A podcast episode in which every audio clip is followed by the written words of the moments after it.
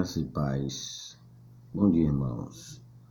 Devocional As Misericórdias se renovam.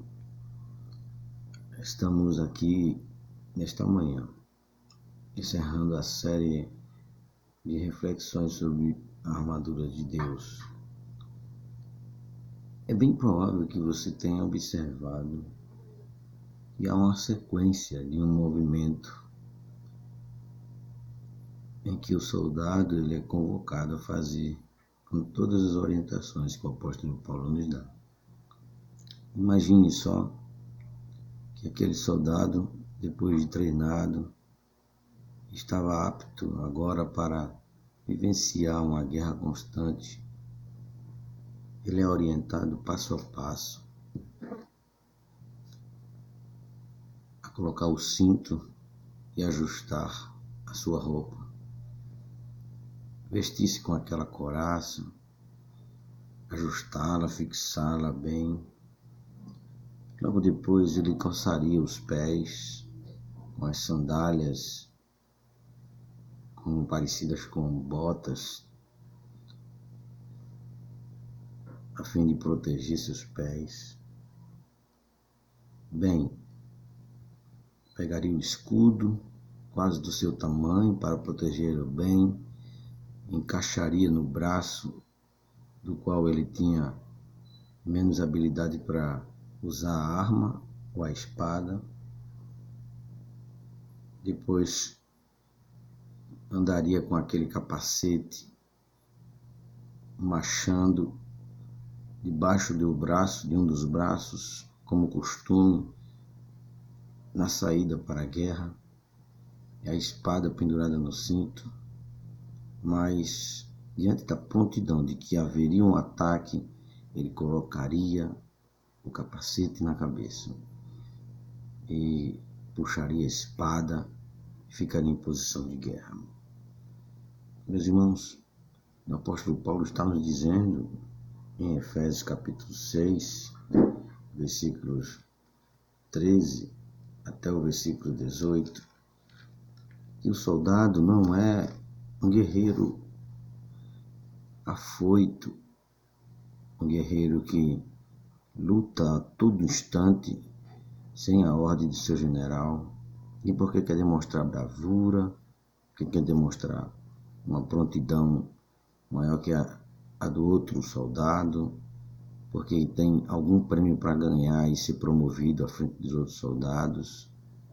Na verdade, Paulo está deixando bem claro que todos esses equipamentos que o soldado recebe apontam para Cristo, apontam para o fato de que ele está em Cristo, de que ele confia em Cristo. Cada verdade dessa tem um paralelo com as profecias do Antigo Testamento a respeito do próprio Jesus. Isaías falou que Jesus viria cingido de verdade o seu cinto seria verdade em seus lombos, e ele estaria vestido com a coraça de justiça. Ele disse que formosos são os pés daquele que anuncia as boas novas em Sião. Ele falava também que ele confiaria no seu Deus, que o protegeria. O capacete da salvação seria tomado por ele para que ele enfrentasse dos seus inimigos. Por fim, a sua boca seria como uma espada afiada. Meus amados irmãos, a armadura nos diz que esses equipamentos eles são nos dados porque estamos em Cristo. Porque é Cristo que nos ajusta em sua verdade. Ele disse: Eu sou a verdade. Quando estamos em Cristo, o engano, a mentira do mundo, que são as trevas, são vencidas pela luz, pela verdade do Evangelho. E aí andamos em verdade. É o Senhor também que nos capacita a recebermos a, sua justiça, para que também possamos viver uma vida de justiça, justiça que vem pela fé nele e não pelas nossas obras. Ainda assim, o Evangelho da Paz É aquela prontidão de alguém que recebeu a paz e quer também transmitir essa paz. O Senhor Jesus Cristo disse: é, Bem-aventurados são aqueles que lutam pela paz. Não é uma paz de ativismo político ideológico, mas é a paz do Senhor Jesus que excede a todo entendimento, vindo do fato de que um dia nós estivemos em situação de inimigos de Deus, mas Ele nos venceu pela mensagem da paz, o Evangelho. Esta mensagem nos fez amigos de Deus, nos colocou em reconciliação com Ele. É, mas também é Cristo que nos dá fé. A fé é um dom dele. E essa fé é o nosso escudo contra todos os dardos do inimigo, contra todo tipo de flecha do inimigo que queira nos inflamar e nos ferir. Ah, como Cristo nos defende. Ah, como podemos confiar em Cristo, sabendo que o maligno não nos toca. O capacete da salvação é a garantia que temos de que com a nossa mente firmados em Cristo, firmados na obra da salvação, firmados no que Ele começou a fazer em nós, Ele vai terminar. Isso nos protegerá de que a nossa mente se deixe levar por quaisquer coisa que ponham em dúvida a nossa salvação. Muito pelo contrário, a cada dia nós teremos mais certeza de que estamos salvos em Cristo. E isto protege nossa mente. A espada do Espírito é a arma por excelência desta armadura. Nós sabemos bem, temos vívido em nossos corações, em nossa mente. Todos os ensinos, promessas e, e decretos da palavra de Deus são para nós importantíssimos, para que possamos viver, estudar, interpretar, aplicar a palavra de Deus em nossas vidas, que assim que as pessoas possam ver o que o poder desta palavra realiza em nossas vidas, em nós. E, sobretudo, saibamos que nosso inimigo irá tremer, o mundo irá tremer, o mundo não resistirá àquele que é cheio da palavra de Deus. A palavra de Deus, então, nos diz que o complemento desta armadura é uma oração incessante ou uma vigilância perseverante, com uma vigilância perseverante. Meus amados irmãos, é bom entendermos aqui que o apóstolo Paulo está dizendo que não importa achar que você pode estar bem armado se não estiver ungido, preparado no sentido de que você está em comunhão com o seu general, com o seu líder que é Cristo. A oração incessante é no Espírito, é dirigida por aquele que o Senhor nos deu como outro consolador. A vigilância perseverante deve ser feita pelos santos, por nós, por todos os irmãos, por toda a igreja que está engajada nessa luta moral. Senhor, obrigado pelo dia que começa. Obrigado pela noite de paz. Obrigado, Senhor, porque o Senhor nos ensina que não estamos sós, nem desamparados, nem tampouco estamos desprotegidos.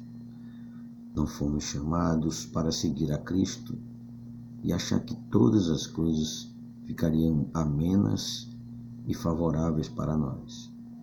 Mas, pelo contrário, todas elas cooperam juntamente para o nosso bem. Porque o Senhor sabe em tudo que o Senhor faz.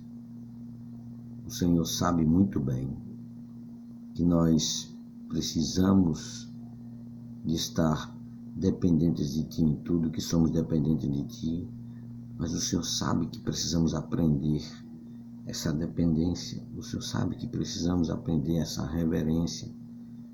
E o Senhor dos exércitos, que guerreou uma luta vencida lá na cruz do Calvário e derrotou todos os seus inimigos.